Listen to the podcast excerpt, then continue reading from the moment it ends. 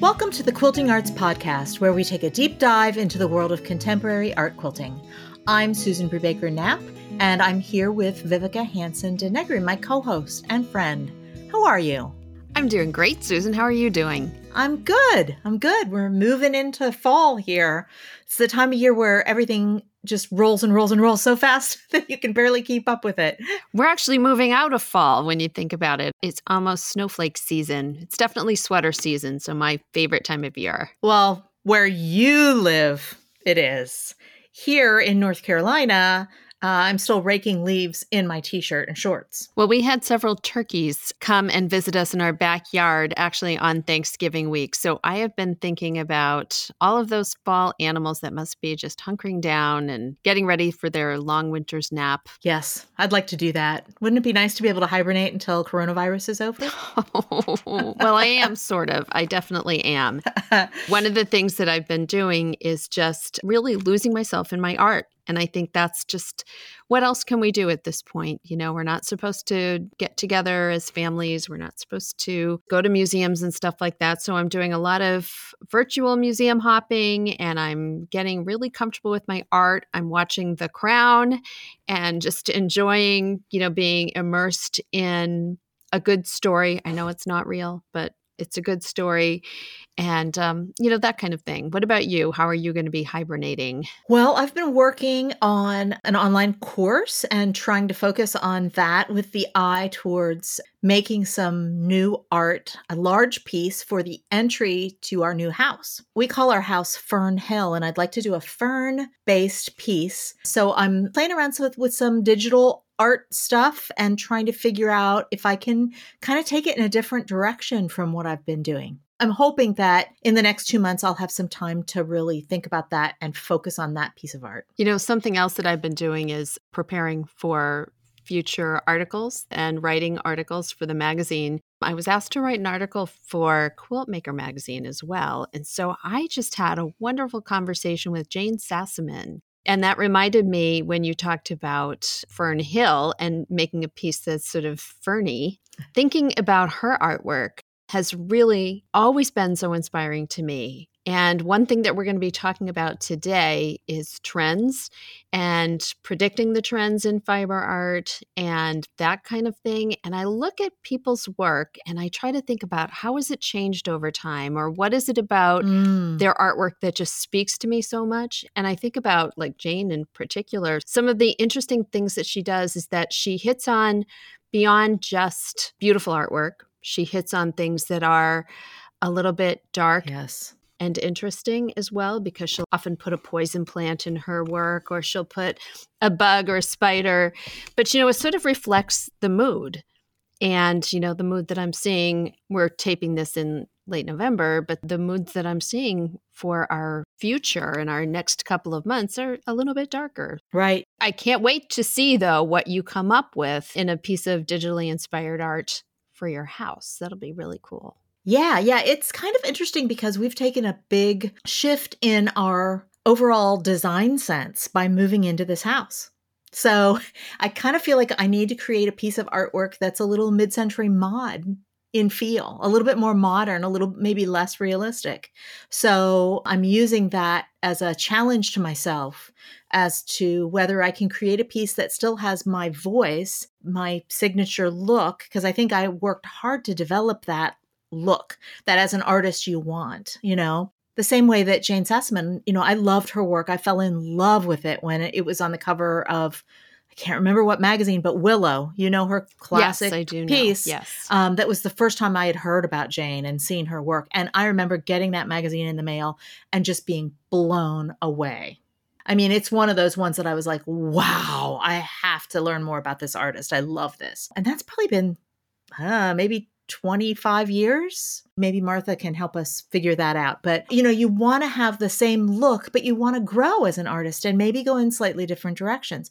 And that's a big challenge as an artist because sometimes you get pulled in different directions and you're like, ooh, I want to try this new thing or this new technique, or I have a strong feeling about something or a sense that I want to achieve a visual look that's different. And so there's that struggle that goes back and forth between you get pulled back to your base. Well, I'm sort of like the dog that sees a squirrel And I'm like, oh, a squirrel. I got to try this. I've got to try that. But, you know, it's interesting that you would talk about her piece, Willow, because that is such a beautiful piece. And I think one thing about that piece is that it probably became one of those things that influenced so many people. It influenced them to use curves. It influenced them to feel like, oh my goodness, I can actually, I'm assuming that it's um, fused, but I can use a fusible and make an art quilt that is so incredible and so unique.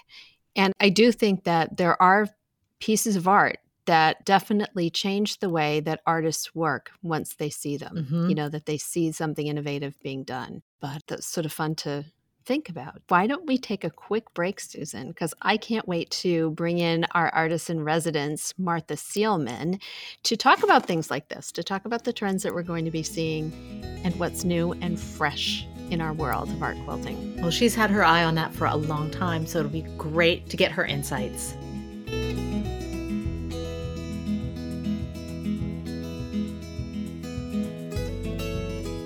We invited Martha Sielman SAQA's executive director, to join us today as our artist in residence to discuss trends she sees in contemporary art quilts. As SAQA's executive director, Martha has witnessed the explosive growth of art quilting, as well as growing interest in art quilts as a legitimate and collectible fine art medium.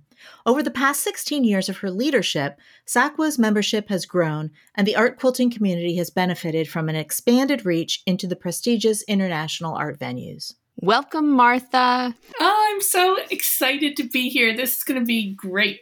I've been looking forward to this conversation for quite some time. And for those of you who don't know, I'm so lucky to be part of the board of directors of SAQA. So I have a little bit of an inside scoop about what's going on in the world. And I was excited to invite you to join us in this conversation, Martha, because you have almost a better inside scoop as to what is going on in the art quilt world. I was just thrilled a couple of weeks ago to be on a call with you and was it the curator of the Boston Museum of Fine Art talking about art quilts going into the Fine Art Museum?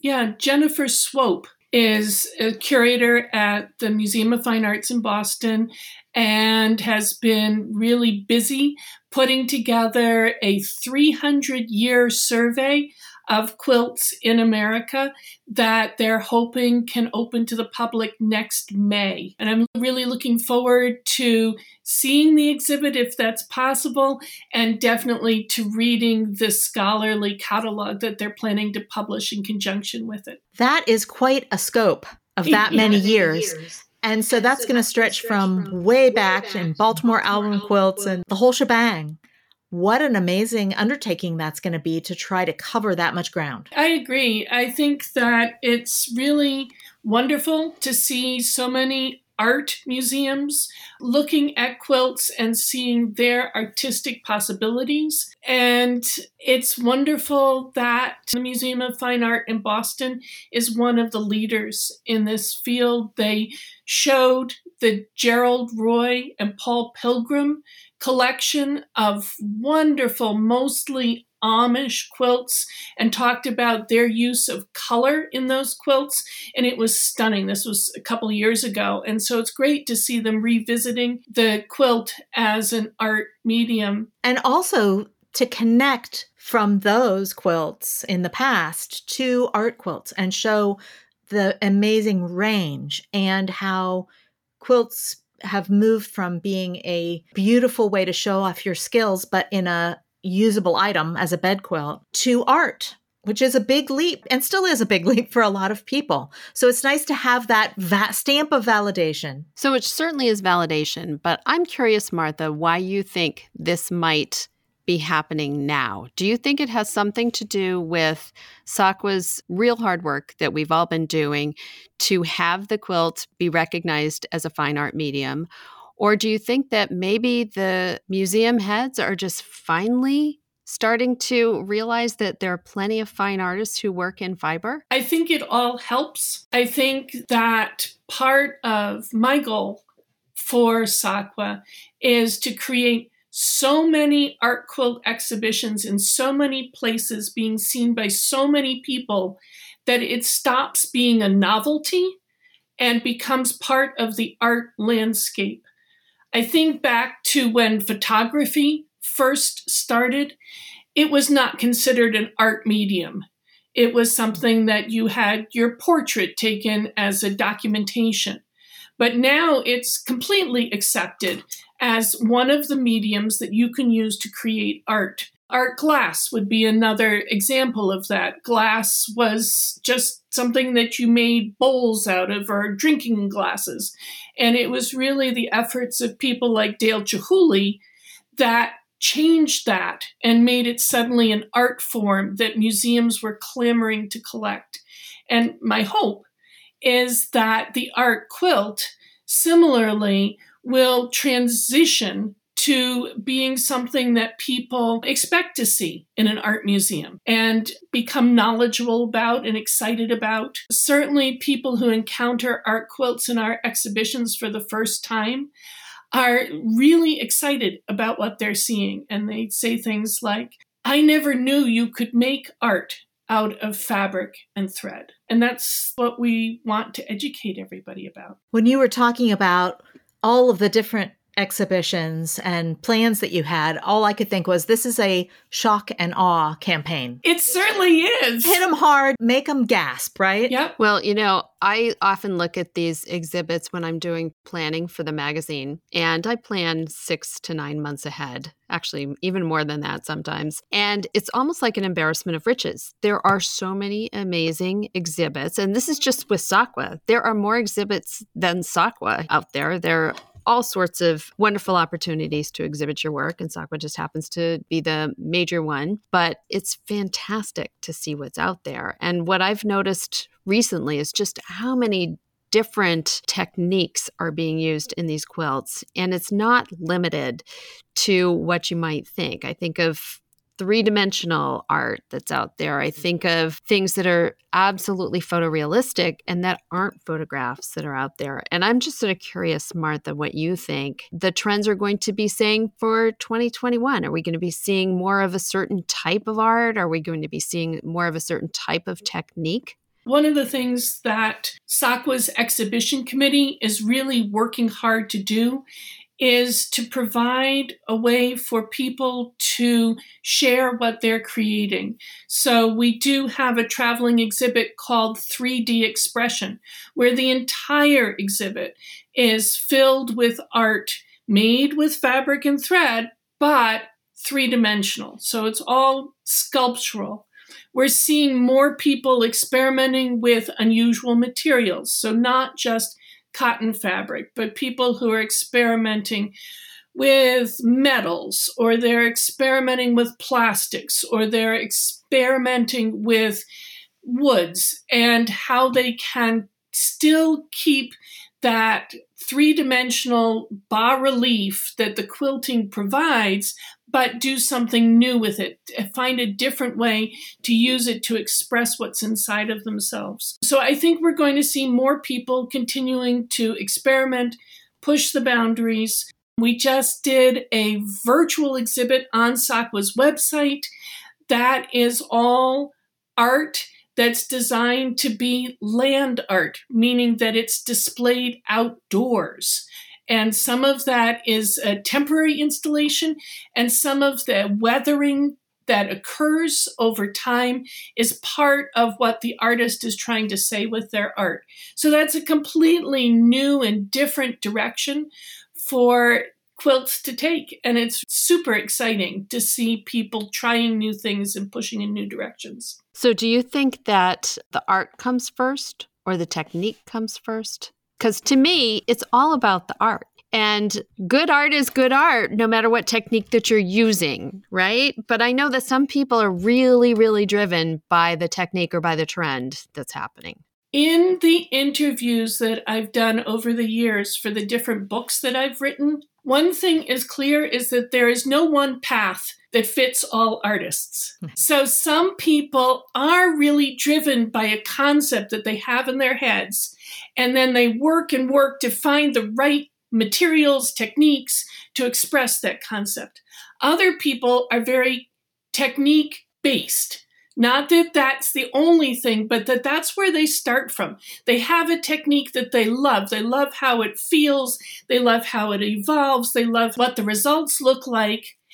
But they are not satisfied until what they have created meets some internal sense of this is what I was trying to get to, even though I started from a base of a particular technique. And then there are other people whose art talks to them over and over again. When I say, How do you know when your piece is finished?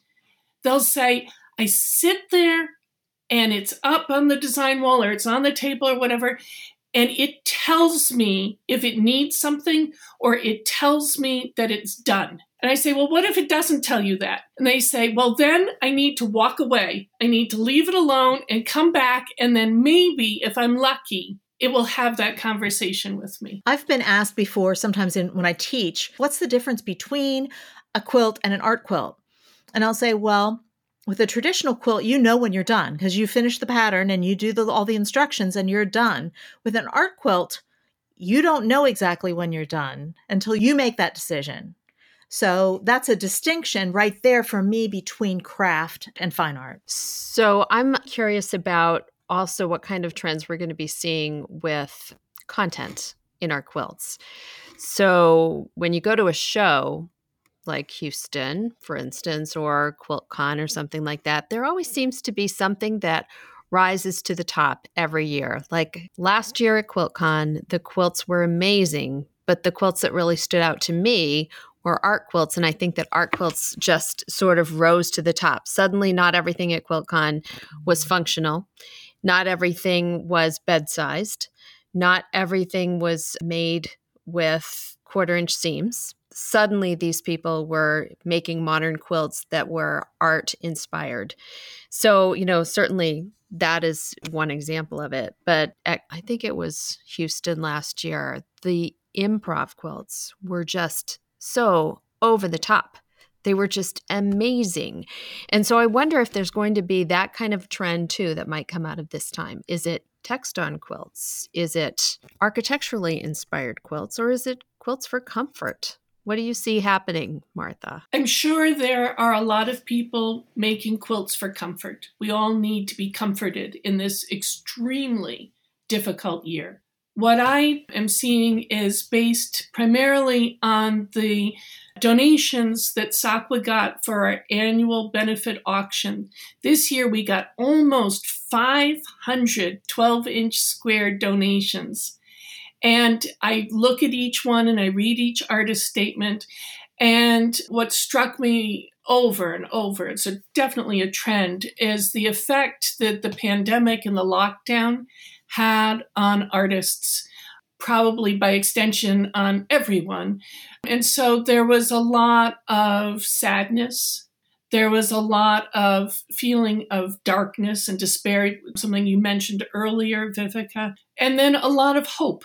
So that in terms of content, I think this year is driving a lot of content there are an awful lot of quilts that are responding to the COVID virus, that are responding to the problems of lockdown, and then are responding to all of the political events that have taken place, especially the Black Lives Matter movement. So there's a lot of political and social commentary, which there's always been. But this year, I think much more than ever before. And it's inspiring some incredibly powerful, hard hitting art. So, what artists are you seeing that are doing that kind of hard hitting work? The COVID quilts or the political quilts that are really moving you?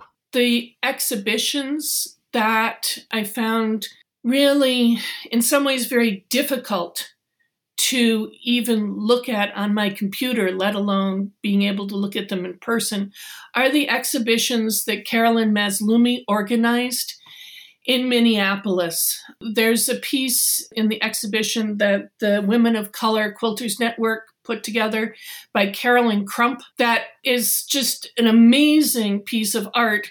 And it makes me really uncomfortable every time I see it because there are children saying don't. Mm-hmm. And it, it's just incredibly powerful, incredibly moving. Yes. Hollis Chatelain is working right now on a, I think, a pretty large piece that has Black women and it's about voting, the power of voting.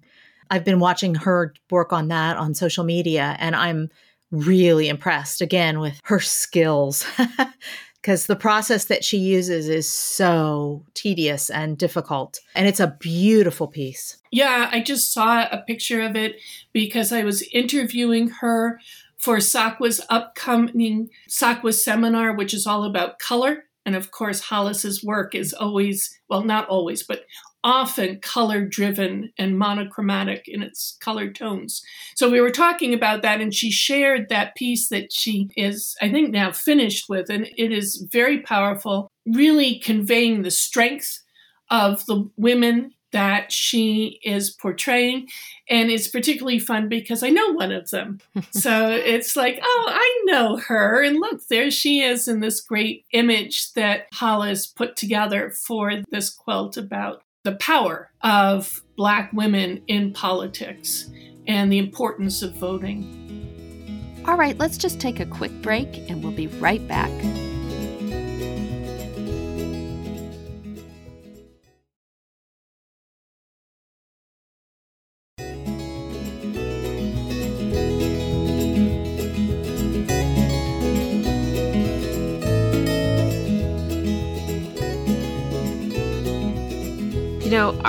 Politics often intersect. There is just no way to get around it. And um, I know that some people feel that quilts should not do that because quilts are soft and warm and kind and they're giving and comforting pieces. But the juxtaposition of the messages that can come through with a quilt that is made to do anything but comfort, but to be right in your face with the message is very interesting. I know that it's difficult for some people to have that. And I think those people that are having the problem with that are people who have not wrapped their head around the idea that quilts can be art. They're in a traditional quilting mindset. And so they haven't figured out, or they have never been in the art world. They've never really thought about what the purpose of art is. And it's to convey a strong emotion or a strong thought, or to make people see things through the eyes of the artist. So if you don't get that, then of course you're going to have a problem with artwork having a strong political or social point of view. Even traditional quilts, though, have always intersected with politics.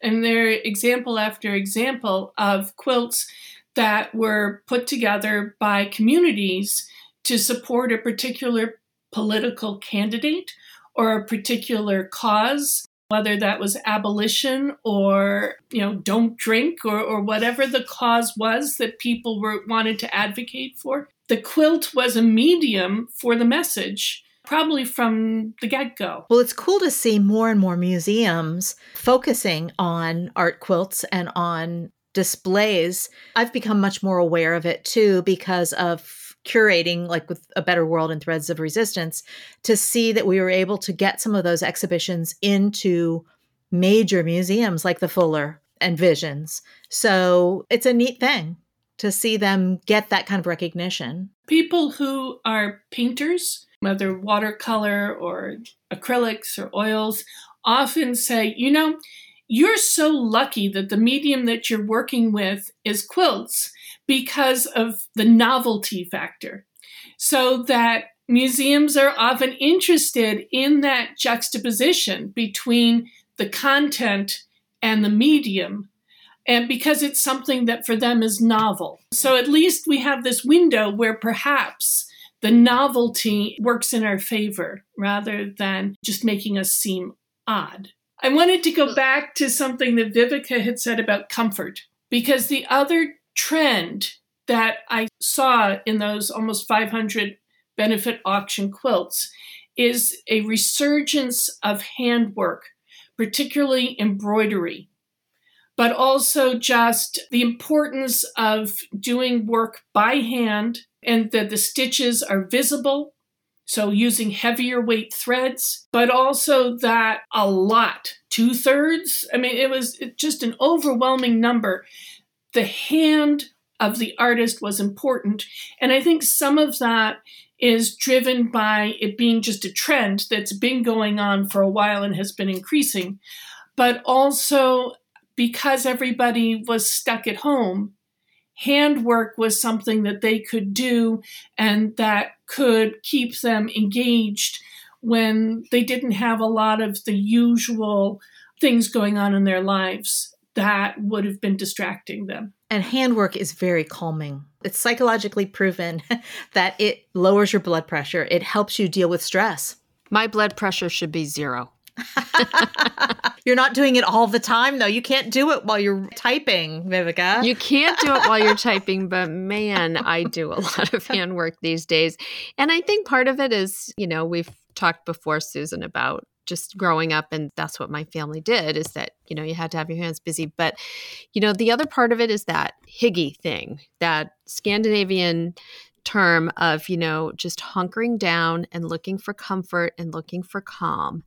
And when we were having our conversation, Susan, with Luana Rubin and talking about predictions of colors and predictions of marketing trends that the color marketing group works with months and years in advance in many cases, Hygge was all I could think about. And, you know, we all know that people have adopted animals during this period of time. It's very hard to actually get a puppy if you're interested in having a puppy. But um, one funny thing, my daughter adopted a cat. And I'll tell you, this cat is so comforting to her. And it's the same thing about quilting and about handwork and about all of that. There's just that beautiful calm that you can get with color, with stitch, with pattern, all of these things with quilts. And I'm really thinking that you're right, Martha. I'm thinking that handwork is going to be something that we're going to be seeing even more of. Yeah, it had already been trending up in the work that I was seeing, but this year has just been a total explosion in terms of numbers of people who are including handwork in what they're doing. We'd already seen an interest in the sashiko stitching and in big stitch, you know, another name for the same term. We've seen Laura Wasilowski suddenly turn to doing an awful lot of embroidery work and classes and books and so on and so forth. And I think that it's now sort of all the way across the whole industry this return, if you will, to doing much more handwork parallel with all of the long arm machine work, but definitely a new trend. So, do you think also that with the pandemic and everyone being home and having access to all sorts of classes and all sorts of online inspiration, do you think that has changed the way that our artists are working and what we're going to be seeing coming out of them in the next few months? It certainly changed how people interact with one another. I mean, we're all Zoom addicts at this point.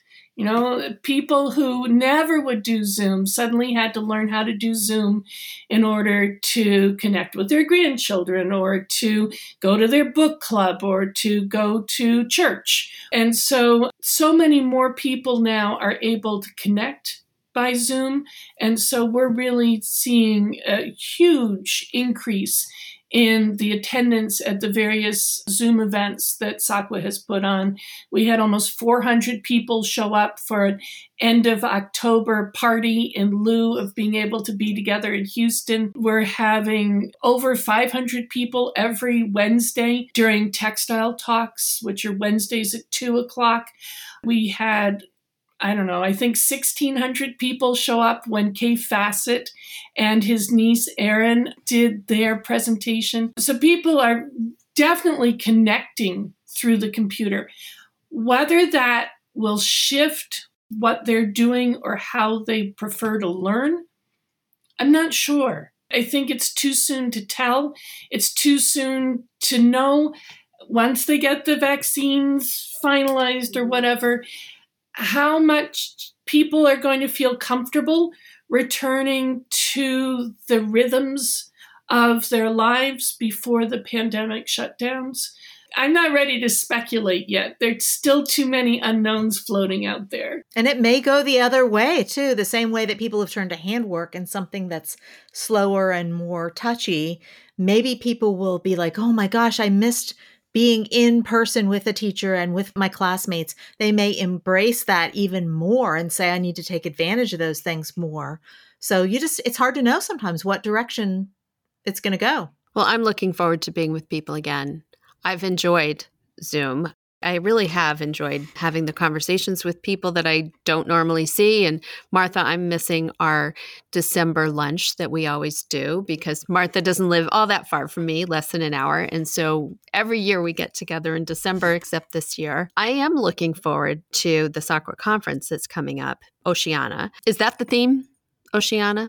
Yes, it is, but it will be a virtual conference. Right. And last year's, or I should say 2020 conference was also virtual, but that was on the fly virtual, which was fantastic, by the way, Mosaica this next one I'm also looking forward to because it's it's a way that so many people who would normally not be able to go to an educational program like this will be able to attend. And so I think that's a wonderful opportunity for us to connect with artists that we don't always get a chance to connect with. Oh, I agree. And it allows us to be available to members all over the world.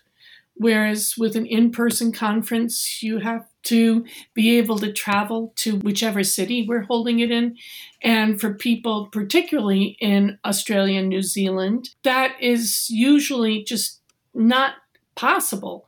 But this way, we can put together an entire virtual conference that showcases the different things that are being done in that part of the world without having to try to fly 200 people to Australia. I'd love to go to Australia though.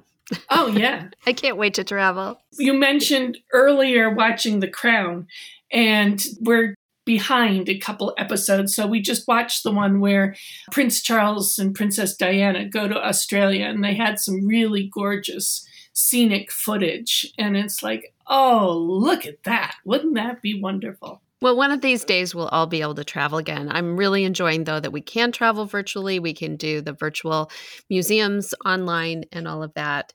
And, you know, we've talked a little bit about some of the trends, we've talked about some of the content of quilts.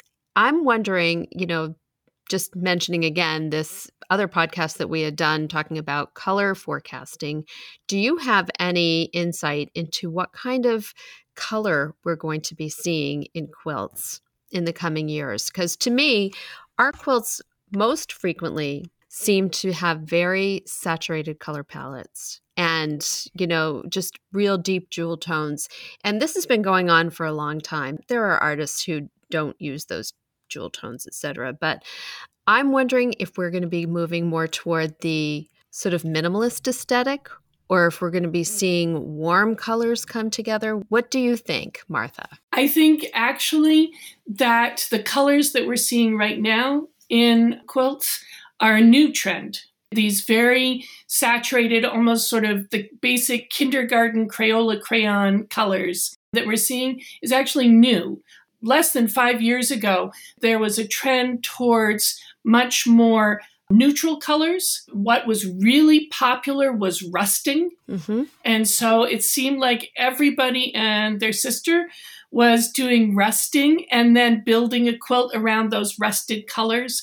I did a top 10 trends in art quilts lecture down at Houston and looking around the SAQA exhibit of about 35 quilts, all but one were various neutral tones that's now shifted. And as you said, now we're seeing an awful lot of the sort of golden yellows and the oranges. I'm hoping that we don't go back to lime green, one of my least favorite colors, but it could be in the offing. I think, though, that if I were to make a prediction, it would be that we will see a lot more of the very saturated colors. I think that, at least for a lot of quilt artists, using quilts with lots and lots of color is cheering. And I think that what we need right now is some cheer, some uplifting feeling. And that's not what you're going to see when the trend is towards minimalist neutral palettes. But that may just be my own personal preference.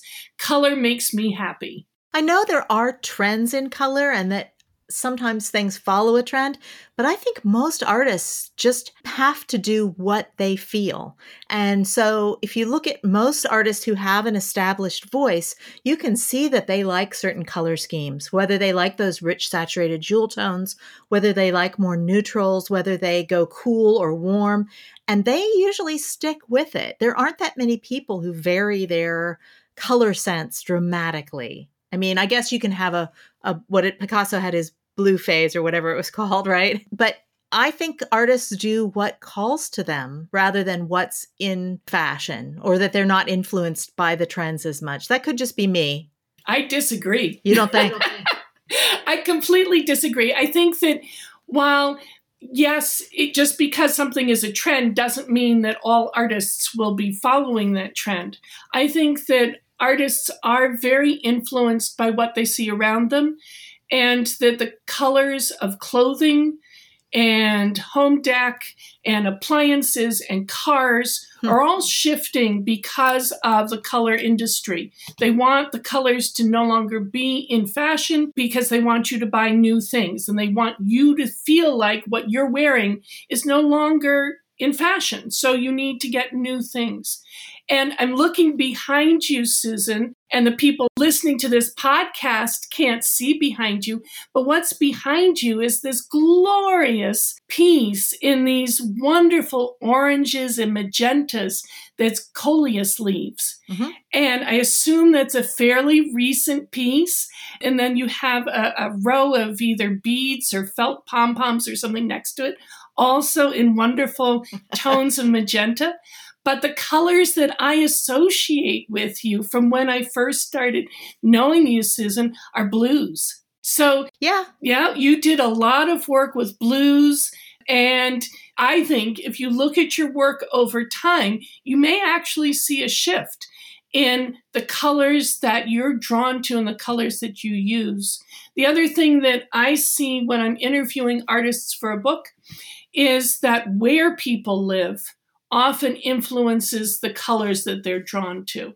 Hmm. And so, even though it's sort of a cliche, there is some truth to the fact that the people in the Southwest tend to be drawn towards oranges and browns, and the people who live along the coasts tend to be drawn towards blues and greens. I mean, that's a gross exaggeration, but there is some truth to it in that people are affected by the colors that they see around them. Yeah, maybe I just like to think of myself as completely in control of things, you know, like self determination. So maybe that's why I feel like, well, I'm not influenced by outside things like that. I am just my own pure artistic vision. But yeah, interesting. Yeah, well, I gave a top 10 trends lecture a couple years ago here in Connecticut. And afterwards, one of the SAQA Connecticut members came up to me and she said, I don't do any of those things. I said, No, you don't but they are nonetheless trends that I am seeing over the entire population of SAQA. And look for trends because it's really interesting to see how things come in and out of fashion. Other things that are popular right now include sheers and playing with different layers, using sheers and using how light passes through them to create shadow effects on the walls. And then the ones that have been with us for a while, such as using digital imagery in new and exciting ways on fabric or matchstick quilting, which continues to be very popular. And it never existed before because you couldn't do it but that's a way in which technology and using long arm or mid arm machines has really changed how quilts are constructed and what people look for when they're evaluating a quilt is how the quilting's done. And what judges look for. Yep definitely. Mm-hmm. You know sometimes i i wonder if quilt judges are looking at the art at a quilt show i should say not necessarily at an art show but if quilt shows judges are looking at the artistic composition sometimes because you know i think all of the elements of art still need to be there and they all need to work well And if you're doing them on a quilt, it's even harder because you're dealing with shrinkage and you're dealing with texture in a different way and you're dealing with cloth that can really misbehave. Oh, yeah. If you're down Mm. in Houston, you're dealing with humidity and the fact that all of the quilts ended up being completely wavy because different parts of them absorb moisture faster than other parts, which completely distorts whatever they're trying to hang.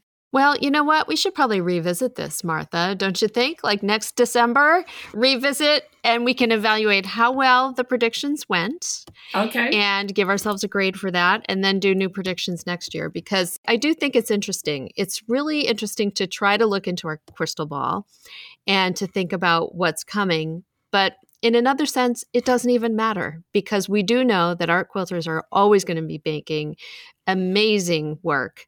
And we're so fortunate to have a podcast that we can talk about it, a magazine where we can print the images, and an organization that can just support all of us who are art quilters and find ways for us to connect with our community and to promote what we do. So, thank you, Martha, for sharing your predictions and some of the insights that Susan and I might not have had. And we'll be very interested in finding out if we're actually on track or not. Well, I'll look forward to it. That would be great. Thanks, Martha. Thank you so much, Martha. My pleasure.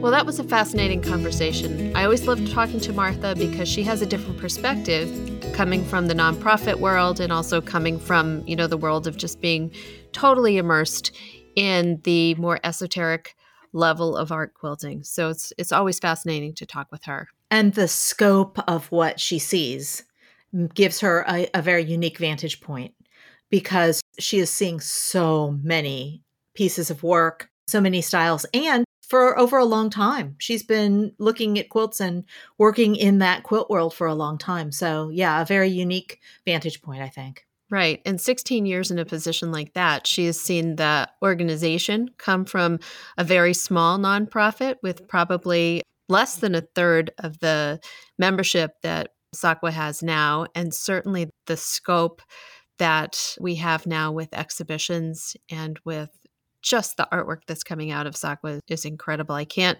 say enough about the organization and about really how it has really enhanced my life to have so much beauty and so many incredible artists all be able to get together and create artwork that's meaningful from cloth. Right. Yeah. It's just fantastic. And I haven't taken advantage of a lot of the things that SAQA has to offer, but I do appreciate it because I think they have done more for the medium than any other organization and that they work tirelessly for all of us, all of the members, to try to get art quilts established in the art world and to help people build their careers and build their skills and network and all those things that are so valuable for artists. Well, Susan, do you have a quote for us this week? I do. This is kind of a long one, and this is by Janet Koplos.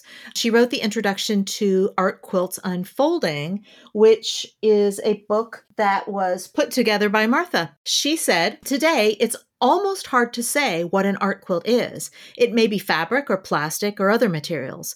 It will most likely engage stitching in some way and involve repetition in some way. It may be large or small, rectangular or eccentrically shaped. It typically exploits the color capabilities of its material nature. It may comment on popular culture or examine its own constituent qualities. It may adopt extraneous objects. But no matter where it's heading, it never dismisses where it has come from. And securely rooted in that tradition, it should be seen in a painting context where its scale and manipulation of color and surface serve the personal conceptions of the maker. A lot to absorb there, but I love how she's saying that a quilt is art. It should be looked at, judged, thought about when it's being created in the exact same way as a painting or any other fine art. And even more interesting in many ways because it is a quilt. Mm-hmm. Great. Thank you for finding that quote for us, Susan. And thank you for listening. Remember, there's lots more information about the things that we discussed in this episode, including photos and links on our show notes page. Just follow the link in the description to our website, quiltingdaily.com. If you want to hear episodes as soon as they come out, please subscribe. Just search for Quilting Arts Podcast in whatever app you use, including Apple Podcasts, Spotify, and Google Podcasts. And when you do, please leave a rating and review. We'd love to hear from you. The Quilting Arts Podcast is a production of Golden Peak Media. It's hosted by me, Vivika Hansen DeNegre, and my friend Susan Brubaker Knapp. This episode was recorded and edited by Chad Franzen. Sarah Erickson is our web producer, and our executive producer of podcasts is Jared Mayer.